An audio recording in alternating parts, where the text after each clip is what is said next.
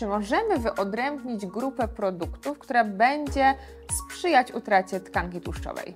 Nie zapominajmy o tym, że warzywa, owoce, pełnoziarniste produkty zbożowe to będą naturalne, dobre źródła tego błonnika pokarmowego. Więc też nie zjemy całego, tylko weźmy dwa kawałki, a to jest jak najbardziej realizacja zasad zdrowego żywienia, więc nie rezygnujmy z tej dobrej formy słodkiego smaku. Utrata tkanki tłuszczowej przede wszystkim odpowiada ujemny bilans energetyczny.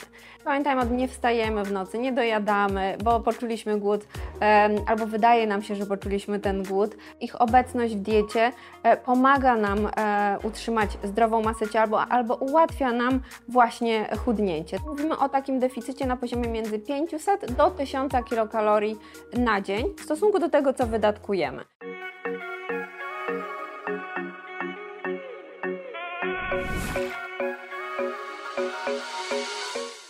Witamy w studiu Aesthetic Business. Dzisiaj moim i Państwa gościem jest dr Katarzyna Okręglicka. Dzień dobry. Dzień dobry. Porozmawiamy o tym, jak wspomóc utratę tkanki tłuszczowej. Często skupiamy się w gabinetach medycyny estetycznej na zabiegach iniekcyjnych, czyli myślę, że można założyć stwierdzenie, że nadużywamy fosfatydylocholiny. A co zrobić jeszcze we własnym zakresie w domu, żeby sobie pomóc? Pani doktor, może zacznijmy od takiej najważniejszej informacji. Czy możemy wyodrębnić grupę produktów, która będzie sprzyjać utracie tkanki tłuszczowej? Za utratę tkanki tłuszczowej przede wszystkim odpowiada ujemny bilans energetyczny. Czyli można powiedzieć, że nie same poszczególne grupy produktów czy konkretne produkty będą odpowiadały za tą utratę masy ciała, tylko to, ile w ciągu dnia realnie zjemy, jaki to, jak to będzie bardzo różne od tego, ile wydatkujemy. Czyli papryczka chili nie działa. No nie bardzo. E, to rzeczywiście są takie badania, szczególnie nad tą kapsaicyną, która jest zawarta w tych ostrych przyprawach, między innymi w tej papryczce chili, e, e, i rzeczywiście no, pokazują pewien wpływ na nasz poziom przemian metabolicznych. Natomiast e, trzeba też od razu powiedzieć, że ten wpływ jest tak minimalny, że w takim naszym no, realnym e, bilansie i realnej utracie masy ciała można powiedzieć, że znikomy i trudno tutaj mówić o jakimkolwiek realnym efekcie. Natomiast można zwrócić na to uwagę, jeśli chodzi o te ostre przyprawy, ostre produkty, na to, że one szybciej nas sycą. Więc może nie tyle same w sobie sprawią, że nam się ten, w cudzysłowie, tłuszcz będzie spalał, tylko pomogą nam jeść mniej, no bo jeżeli pojawi nam się dużo wcześniej sytość, to to sprawi, że ta porcja będzie mniejsza, którą spożywamy. Więc ostre potrawy, ostre jakieś właśnie przyprawy czy produkty warto dodawać, jeżeli nie mamy jakichś innych przeciwwskazań wynikających z różnych chorób do potraw, bo pomogą nam właśnie poczuć sytość przy mniejszej porcji, czyli możliwe, że będzie mniej kalorii, dzięki czemu realnie będziemy chudnąć. To w takim razie, jeśli papryczka chili nie działa, będzie nam przyspieszała poniekąd metabolizm, jakie jeszcze produkty ten metabolizm będą nam przyspieszać? Czym sobie możemy jednak tą utratę kilogramów, posiadając już ujemny bilans energetyczny w swojej diecie, pomóc? No ja bym zaczęła tutaj od ruchu, czyli aktywność fizyczna. To nie musi być od razu jakiś bardzo mocny, poważny trening, ale każda forma aktywności fizycznej, ruchu, nawet jeżeli to będzie może nie spacer, ale marsz, już będą sprzyjały też temu podniesieniu poziomu przemian metabolicznych, ale będą też wpływały i na to, że nasze tkanki będą bardziej wrażliwe na insulinę, co też pomaga nam właśnie normalizować glikemię po posiłku, wykorzystać te, tą glukozę, którą z posiłkami spożywamy, więc też wpływają pośrednio na tą naszą gospodarkę energetyczną. Natomiast jeżeli chcemy dodatkowo sobie ułatwić sprawę właśnie z tym, żeby jeść nieco więcej, może trochę mniej liczyć te kalorie, tak aktywnie, a nadal czuć sytość, to ja bym tutaj postawiła na te produkty, które charakteryzują się taką niską gęstością energetyczną. I tutaj świetnie się sprawdzają warzywa i owoce. Ja wiem, że o owocach często mówi się niekoniecznie dobrze, że trzeba gdzieś cukier. tam, że zawierają cukier, także no albo jeśli już, to nie za dużo i do określonej godziny. Ja muszę przyznać, że to są też pewne mity żywieniowe, bo w wielu publikacjach naukowych, w badaniach wykazano, że ich obecność w diecie pomaga nam utrzymać zdrową masę ciała albo ułatwia nam właśnie chudnięcie. Dlaczego? No umówmy się, owoce to jest po pierwsze naturalne źródło słodkiego smaku. Mhm. Wiele osób e, no, pożąda tego słodkiego smaku i e, jeżeli my nie dostarczymy go w jakiejś dobrej, zdrowej formie, to będziemy gdzieś tam szukać jakichś zamienników, najczęściej tak, jakichś przetworzonych, gdzie e, ich wartość energetyczna jest ogromna w porównaniu do owoców, a trzeba też powiedzieć, że owoce, no, oprócz tego, że zawierają w sobie ten cukier prosty, jakim jest fruktoza, to też zawierają dużo witamin, składników mineralnych, też wiele innych substancji o takim wysokim potencjale przeciwutleniającym, więc sprzyjają temu, że my tych antyoksydantów chociażby z tego źródła zjadamy więcej, a one też i wpływają na metabolizm, w tym metabolizm tkanki tłuszczowej, na poziomy różnych cytokin zapalnych, których chcielibyśmy mieć mniej niż często mamy, więc nie rezygnujmy z tego naturalnego, słodkiego smaku. Jakie owoce? Ja bym powiedziała, że takie, które lubimy, które są dla nas akurat teraz dostępne. Arbuz, bo zawiera dużo wody. Zawiera dużo wody, ma w sobie sporo cukru, ale zawiera też sporo wody i też dosyć szybko nas syci, więc też nie zjemy całego, tylko powiedzmy dwa kawałki, a to jest jak najbardziej realizacja zasad zdrowego żywienia, więc nie rezygnujmy z tej dobrej formy słodkiego smaku, ja bym powiedziała. Poza tym, no mówię, jak nie będzie to w tej dobrej formie, to będziemy szukać zdecydowanie mniej korzystnej. O to bym się martwiła. Kolejnym punktem takim w diecie, którym warto zwrócić uwagę, to są te produkty, które będą też błonnik pokarmowy w sobie zawierały, który również wpływa na perystaltykę jelit, na to, jak nam się wchłania i, wchłaniają i węglowodany, i tłuszcze, też nas szybciej syci, więc też nie zapominajmy o tym, że warzywa, owoce, pełnoziarniste produkty zbożowe to będą naturalne, dobre źródła tego błonnika pokarmowego, więc w tej formie nieprzetworzonej jak najbardziej również włączajmy do diety. Pomoże nam to dostarczyć niezbędnych składników odżywczych, które są konieczne do prawidłowego funkcjonowania, utrzymania zdrowia, ale też i będą właśnie sprzyjały temu, że łatwiej nam będzie te restrykcje kaloryczne, jeżeli musimy je zachować, utrzymać. Co w takim razie z godzinami posiłków? Czy kaloria kalorii jest równa? Czy możemy spożywać wszystkie produkty na przykład w późnych godzinach wieczornych? Czy nie jest to wskazane? No, zalecane jest, żeby racjonalnie podchodzić do tego odżywiania i rzeczywiście no, w takich zaleceniach zdrowej diety mówimy o trzech do pięciu posiłków. Czyli jeżeli ktoś woli jednak jeść nieco większe porcje i może niekoniecznie tak często, to trzy posiłki w ciągu dnia w miarę równomiernie rozłożone będą jak najbardziej korzystne dla tej konkretnej osoby. Czyli tutaj duża, duża potrzeba takiej indywidualizacji tej diety i nawet podejścia do ilości posiłków, ale będą też takie osoby, które wolą jeść jednak częściej, a w związku z z tym nieco mniejsze te porcje, więc tutaj cztery czy pięć posiłków w tym przypadku się świetnie sprawdzą. Natomiast ja bym też chciała zwrócić uwagę na to, żebyśmy nie podjadali, nie dojadali gdzieś tam w godzinach późno wieczornych czy nocnych. Przekąski. Pamiętajmy o tym, że nasz organizm też potrzebuje przerwy takiej nocnej, bo ten rytm dobowy jest również istotny dla naszego zdrowia. Zachowajmy go, czyli wtedy, kiedy jesteśmy aktywni fizycznie, potrzebujemy najwięcej energii, to, to, to wtedy te posiłki powinny być najbardziej odżywcze, a im bardziej przy przygotowujemy się już do odpoczynku, do, do snu, no tym bardziej lekkostrawne i może już nie tak też e, kaloryczne.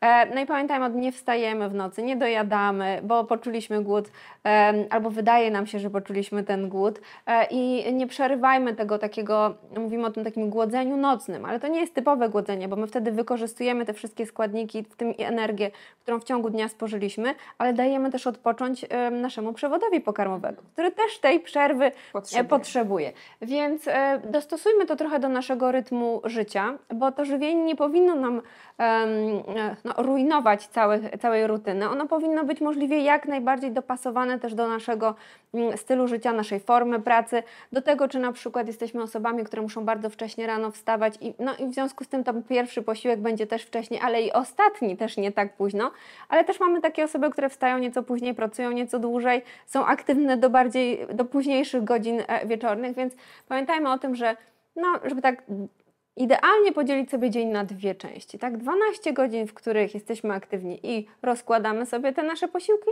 i spróbujmy może mieć te dwanaście godzin, w czasie których dajemy odpocząć od przyjmowania pokarmów naszemu organizmowi. Czy powinniśmy w takim razie ograniczać produkty, które są zdrowe? Bo mam wrażenie, że często wygląda to w ten sposób, że produkty zdrowe możemy jeść no limit, więc awokado yy, dwie sztuki nie jest żadnym problemem, pomimo tego, że jest bardzo... paczki orzechów i te pe. Dokładnie, tak, więc pytanie, yy, na ile możemy sobie pozwolić, wiedząc, że jednak ta nasza dieta jest dość zdrowa. Mhm. E, no, powiem tak, e, jeśli chodzi o samą masę ciała, to nawet na bardzo zdrowej diecie, nawet na diecie śródziemnomorskiej, jeżeli przekraczamy tą ilość kalorii, którą realnie wydatkujemy, jemy. jemy, tak? Nawet jeżeli to będą nasze najlepsze jakościowo produkty, fantastycznie e, ułożone w jadłospisach, ale jeżeli będzie ich za dużo e, i będą przy okazji dostarczać zbyt dużo kalorii, no to nie łudźmy się, na pewno przytyjemy, tak?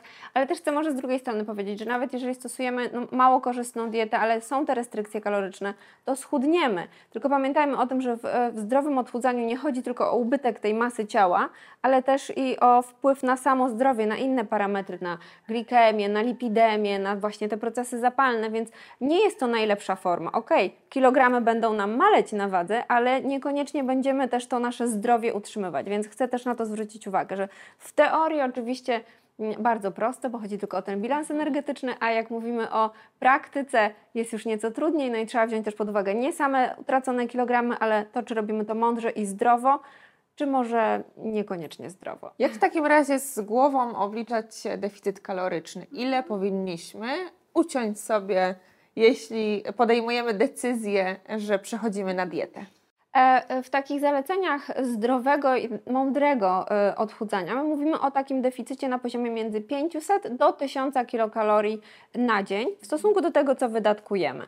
I oczywiście, jeżeli mamy do czynienia z osobą, której zapotrzebowanie jest duże, bo też na przykład masa ciała jest bardzo duża, ale też osobie dosyć aktywnej albo na przykład, no nie wiem, no mamy mamę, która ma dwójkę małych dzieci i jest cały czas w ruchu, no to też ten wydatek energetyczny w związku z codziennymi pracami będzie też nieco większy.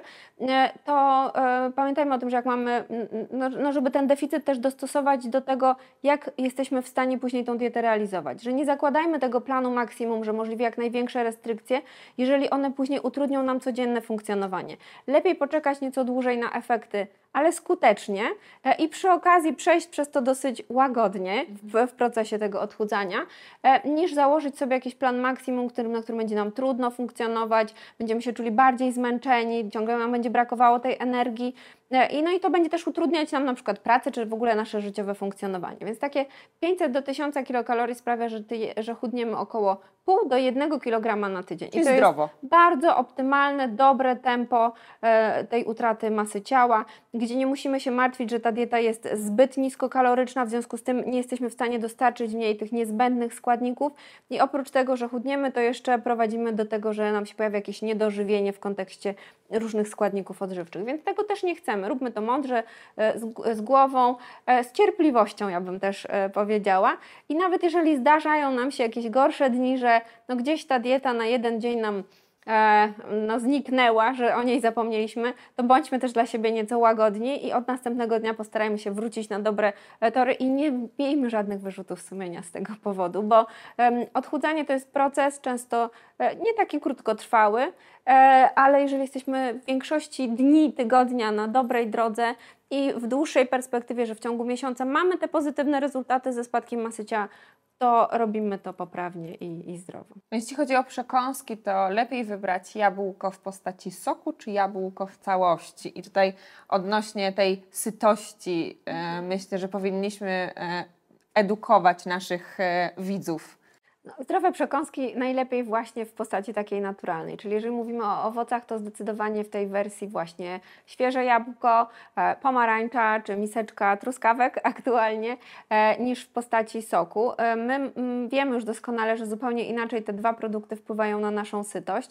E, z tej formy przetworzonej, czyli w postaci soku, my jesteśmy w stanie dużo więcej energii e, spożyć, no w tym wypadku wypić, e, niż e, właśnie w postaci świeżego jabłka.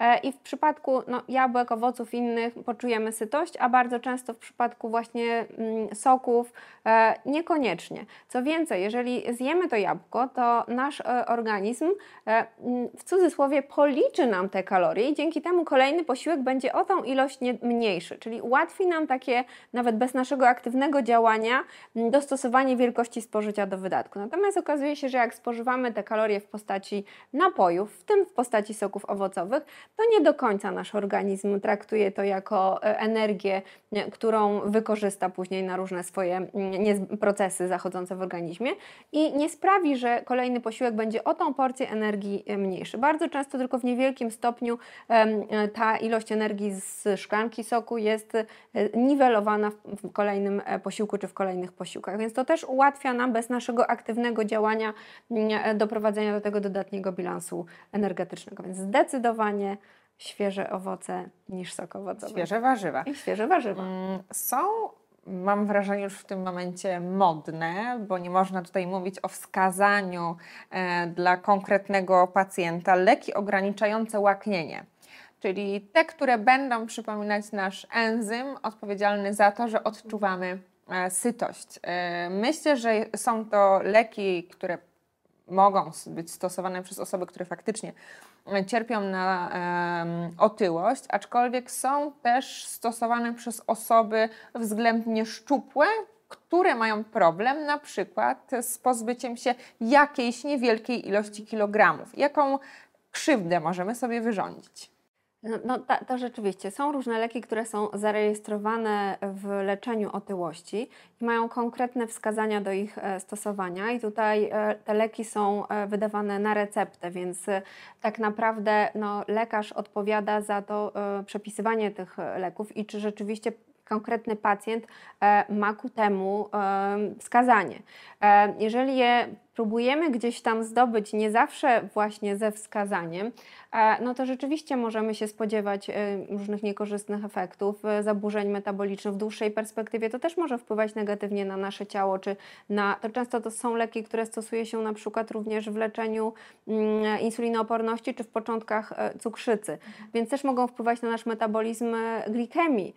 Jeżeli nie mamy wskazań, jesteśmy zdrowi i stosujemy jakiekolwiek leki, w tym tego typu leki, to tak naprawdę wkraczamy na obszar nieprzebadany, bo leki, które są zarejestrowane w określonych jednostkach chorobowych, są przebadane przez, na konkretnych pacjentach. Na I konkretne my wiemy, wskazanie. Na konkretne wskazanie. I my wiemy, czego się spodziewać w przypadku, gdy dany pacjent ma określoną jednostkę chorobową, którą my tym lekiem leczymy. Natomiast jeżeli mamy do czynienia z osobą zdrową, która stosuje te substancje, to tak naprawdę możemy spodziewać się bardzo wielu efektów nie do końca określonych i przebadanych. Często ubocznych. Często ubocznych, więc lepiej jednak robić to bez udziału farmakologii, szczególnie jeżeli ona nie jest wskazana.